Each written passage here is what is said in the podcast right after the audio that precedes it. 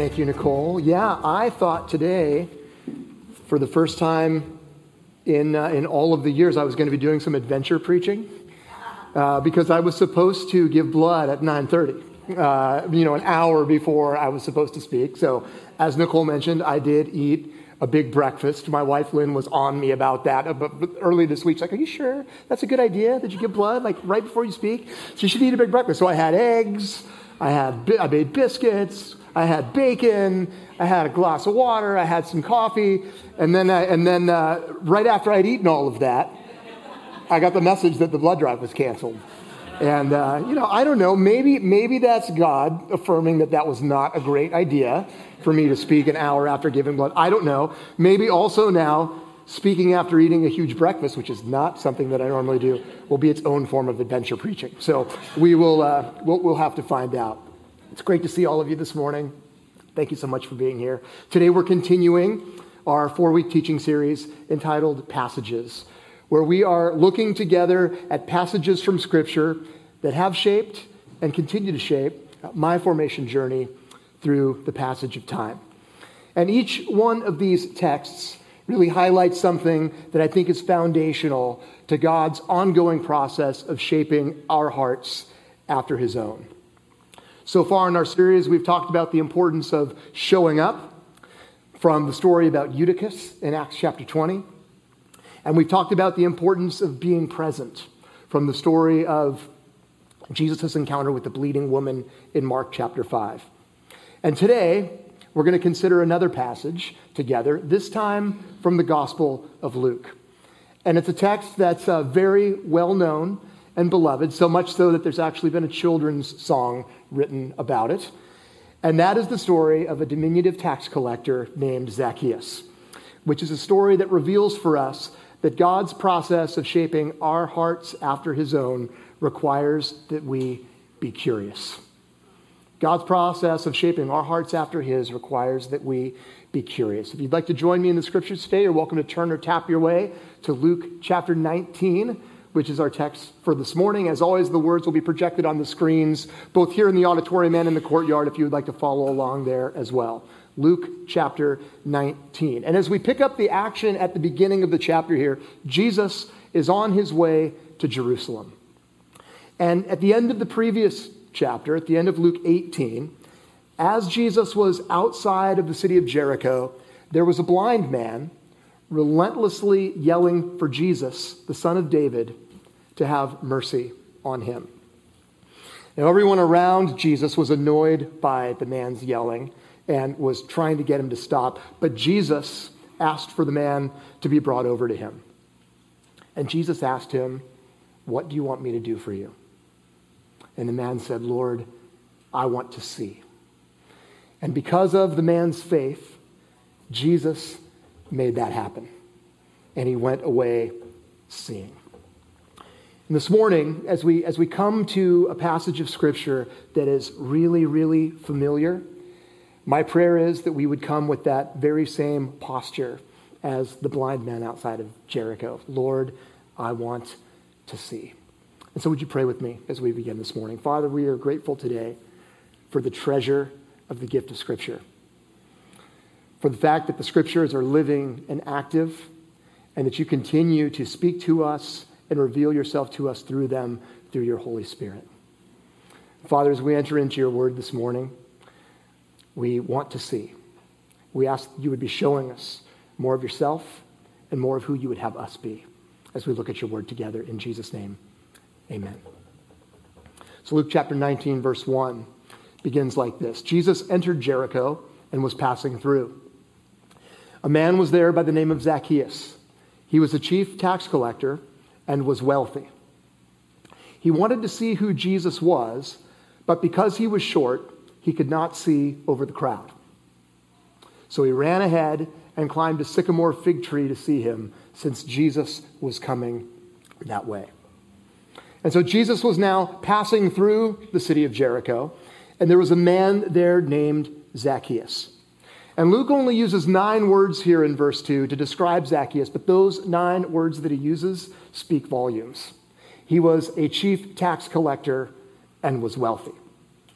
Now, tax collectors were generally despised in ancient Palestine because of the reputation that they had for being extortionists. And their reputation was even worse among the Jews, both because of the contact that tax collectors had with Gentiles, and even more so because of their corroboration with the Roman government that was oppressing the Jewish people. And so, while tax collecting may have been a very lucrative profession financially, it was anything but a lucrative profession socially speaking. And so, Jesus was making his way through Jericho, and Zacchaeus, Luke says, wanted to see who he was. Zacchaeus was curious. So curious, in fact, that, that because he was short and couldn't see over the crowd, he climbed up into a sycamore fig tree to try to catch a glimpse of Jesus as he made his way past.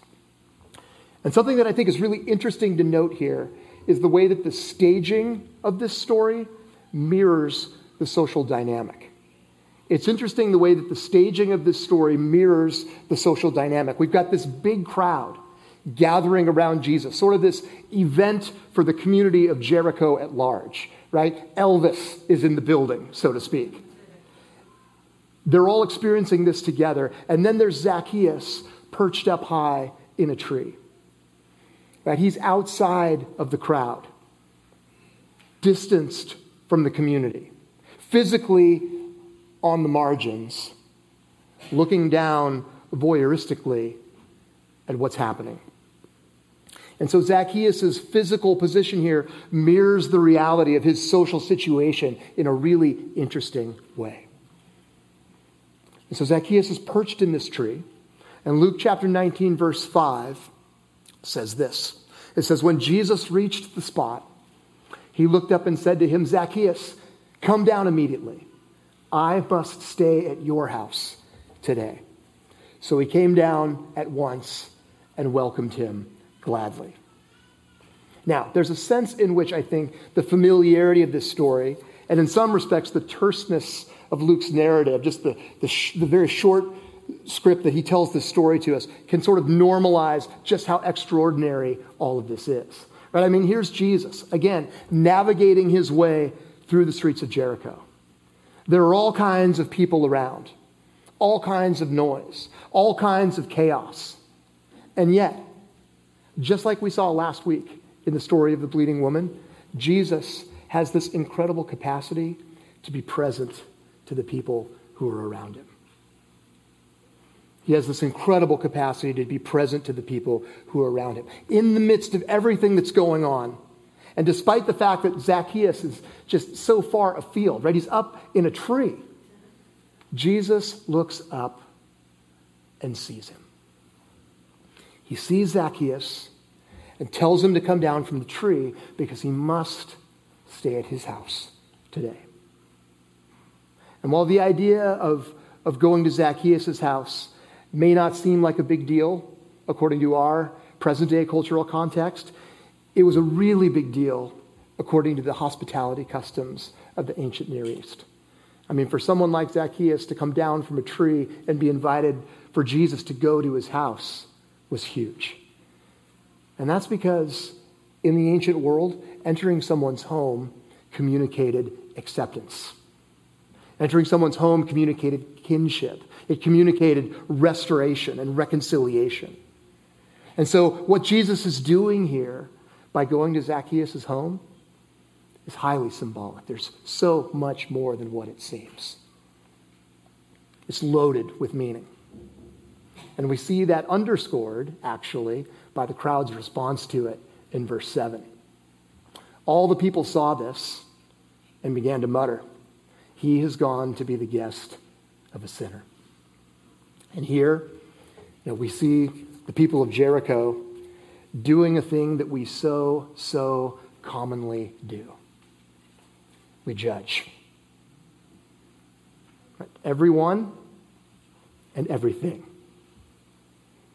The people here in Luke 19 are, are judging Jesus for going to be present in the home of Zacchaeus, and they're judging Zacchaeus as a sinner. And so, what's happening here in verse 7 is yet another example of this incredible capacity that we have as human beings to judge. And this is something, by the way, uh, that I have become very acutely aware of in my own life.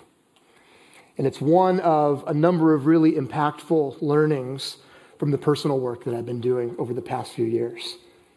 How much I judge others, how much I judge circumstances, and how much I judge even myself.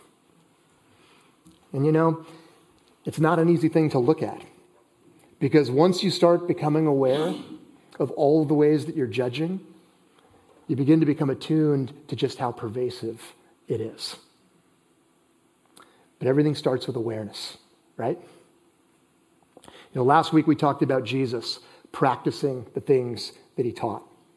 And we see him doing that again here. That Jesus doesn't judge Zacchaeus. Instead, he looks up, sees this guy perched up in a tree, and is curious. Who is that?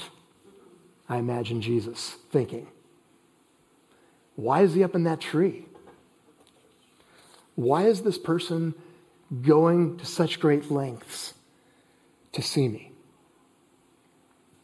Now, just like the rest of the crowd, Jesus could have thought a lot of other things about Zacchaeus, but instead, he was curious. And he demonstrated that curiosity by calling Zacchaeus down. And look at how Zacchaeus responds. He says in Luke chapter 19, verse 8, But Zacchaeus stood up and said to the Lord, Look, Lord, here and now I give half of my possessions to the poor. And if I have cheated anybody out of anything, I will pay back four times the amount. Now, I had always understood Zacchaeus' words here as a pledge that came in response to Jesus calling him down and going to his house. And I'd always understood these words as a, as a commitment from Zacchaeus to change from his ways of greed as a result of this encounter that he had with Jesus. Until something that I heard in a scripture reflection podcast a few years ago inspired me to do some digging around. So, you know, as we've noted already, Zacchaeus' profession as a chief tax collector really painted him with a certain brush.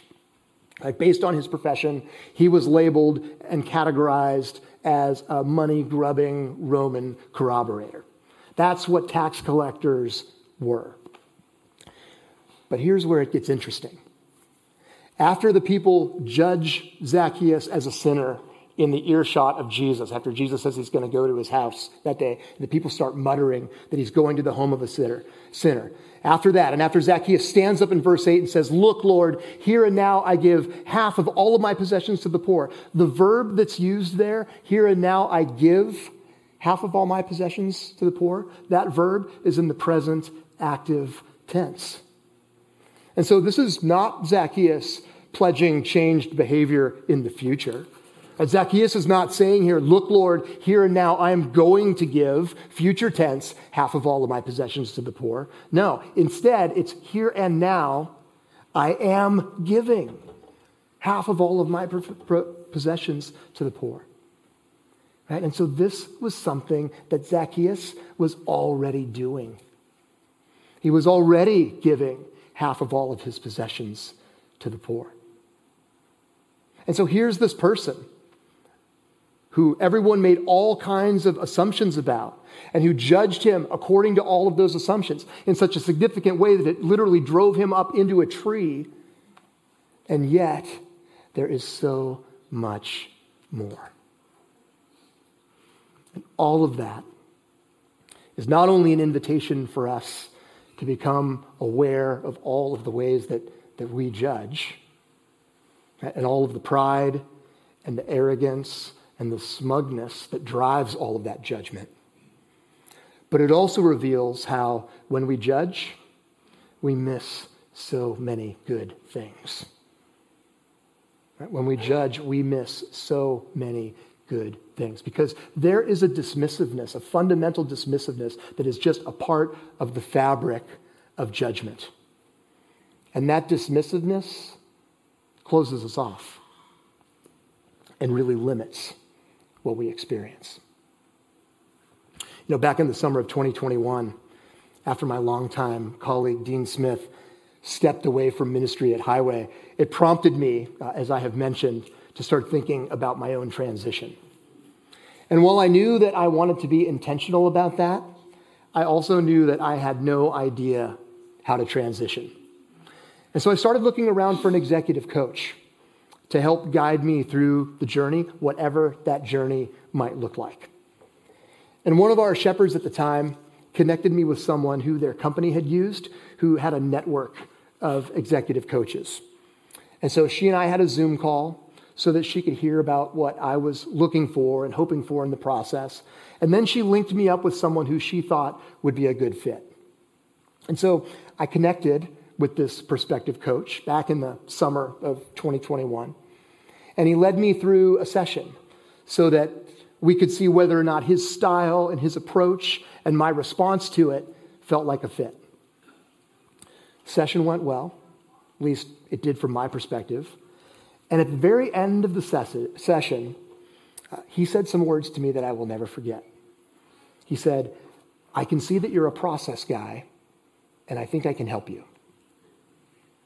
And we got off that call, and I'm not sure I can even articulate how much it bothered me that he called me a process guy. I mean, here's this guy. He doesn't know me. Right? We had spent all of 45 minutes together on Zoom, of all things, and he's already labeled me a process guy, right? Whatever that means. Look at me judging, right? Look at me judging.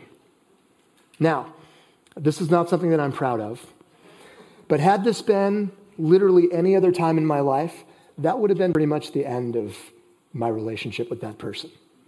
Right? I, have, I would have totally dismissed him because in my mind, he labeled me and categorized me.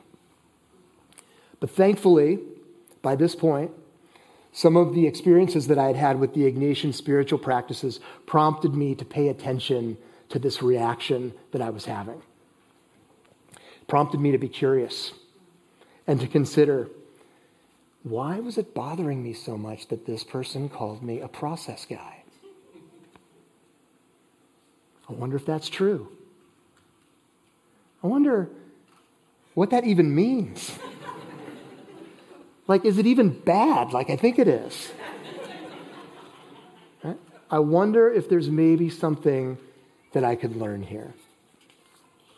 And so, after some reflection, after I sat with that for a while, I decided to go ahead and hire that person to be my executive coach precisely because of that reaction that I had. And I'm so glad that I did. Right? Because I would have missed this incredible transformational experience right, that was so, so different than I ever would have imagined. 30 years ago, as I was just starting out in full time ministry as a 23 year old, I encountered a story that has become embedded into my consciousness. Uh, the story was an unexpected gift at that particular time, and it's continued to be a gift through the years. Some of you have undoubtedly heard it before because I've shared it a number of times over the years, and I'm going to share it one last time.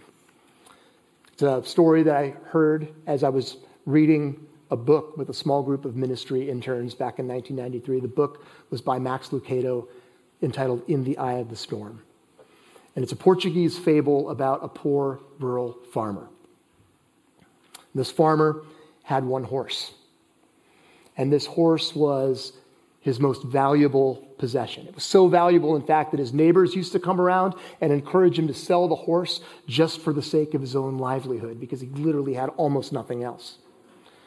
But the farmer refused because to him, this horse was like a family member. There was no way he would ever consider selling this horse. Well, one morning the farmer woke up and he went outside and he discovered that his horse had been stolen. And the neighbors came around, saw that the horse was gone, talked to the farmer about what had happened. And they said, We told you, you should have sold the horse. Because then at least you'd have some resources from it. Now the horse is gone and you have nothing. Surely this is a curse from God. And the farmer replied to his neighbors Don't be quick to judge. All we know is that the horse is gone. Say only that. Only God knows what is a blessing and a curse. Fifteen days later, the farmer woke up again in the morning went outside and discovered that his horse had returned home. His horse hadn't returned home by itself. There were 12 other horses with it. So now he had 13 horses. The neighbors came by and saw all of these horses on his property and said, Your horse is back, and it's back with more horses. Surely this must be a blessing from God. The farmer replied again, Don't be quick to judge. All we know is that there are 13 horses. Only God knows what is a blessing and what is a curse. Well, this farmer had one son. And the son went out one day to break one of these new horses who had arrived, was bucked off, and broke both of his legs.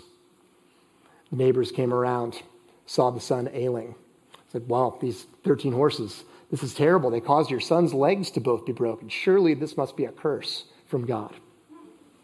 Farmer replied, Don't be quick to judge. Only God knows what is a blessing and what is a curse. A short time later, the nation that the farmer and neighbors lived in went off to war with a more powerful neighboring country. And all of the sons in the community were called out to war, and all of them were killed, except for the man's son, who stayed home because he had two broken legs.